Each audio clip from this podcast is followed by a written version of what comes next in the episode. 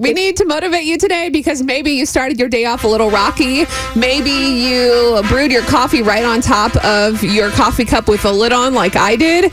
You got to remember to find the positive in each day. So today, remember, we're so busy watching out for what's just ahead of us that we don't take time to enjoy where we are. So you might be thinking about tomorrow, you might be thinking about next week or December 2021, but you've got to enjoy today because we only get this one life. Do you struggle with like staying in the present and not looking ahead? Because I do that all the time. I'm I like, used to, but you have to retrain your thought process. It takes it takes a while, but you can do it. all right, any tips and advice? Can you give it to me off air? I gotta- Yes. I gotta reprogram this thing. It's not working. I got you. all right, I appreciate that. You can check it out on our Facebook.